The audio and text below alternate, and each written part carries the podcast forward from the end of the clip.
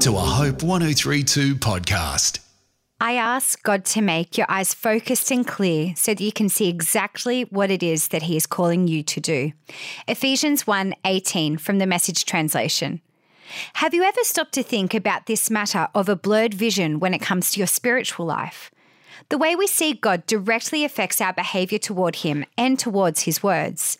In the spiritual sense, we often suffer from blurred vision when it comes to religion or belief in God, and we see what we want to see. Coloured by prejudice we've created ourselves. And whilst we have little control over our childhood years, we do have the choice to make our own decisions as we grow into the teen years and beyond. How unfortunate would it be to go through life missing out on God's special plan because your inner eyes or your spiritual eyes were or are blurred?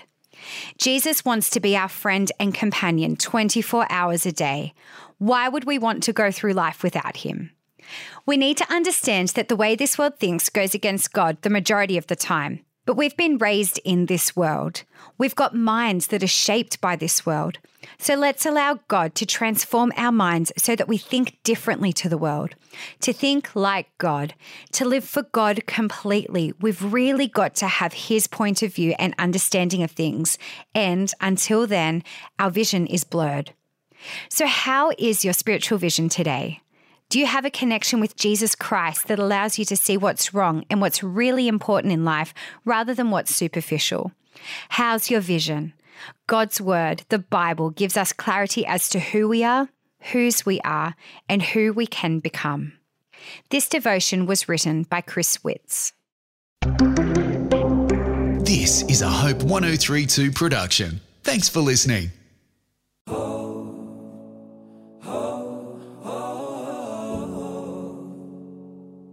Hi, my name is Heidi Wiseman, and I host my podcast, Hopeful Reflections with Heidi. In this weekly podcast, I reflect on topics surrounding our everyday lives, actively seeking biblical principles to anchor you deeper in hope. I talk about how God is everywhere and try not to miss the magic that surrounds us, regardless of our circumstances. Also, faith. Our faith pleases God. I talk about the measure of our faith and how it is like a currency. I continually point to our God in every episode, as God is love, and love is how He expresses Himself.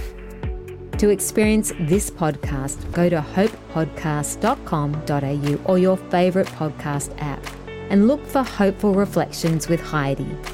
My hope is that these three minute messages would encourage and inspire you in this journey of life.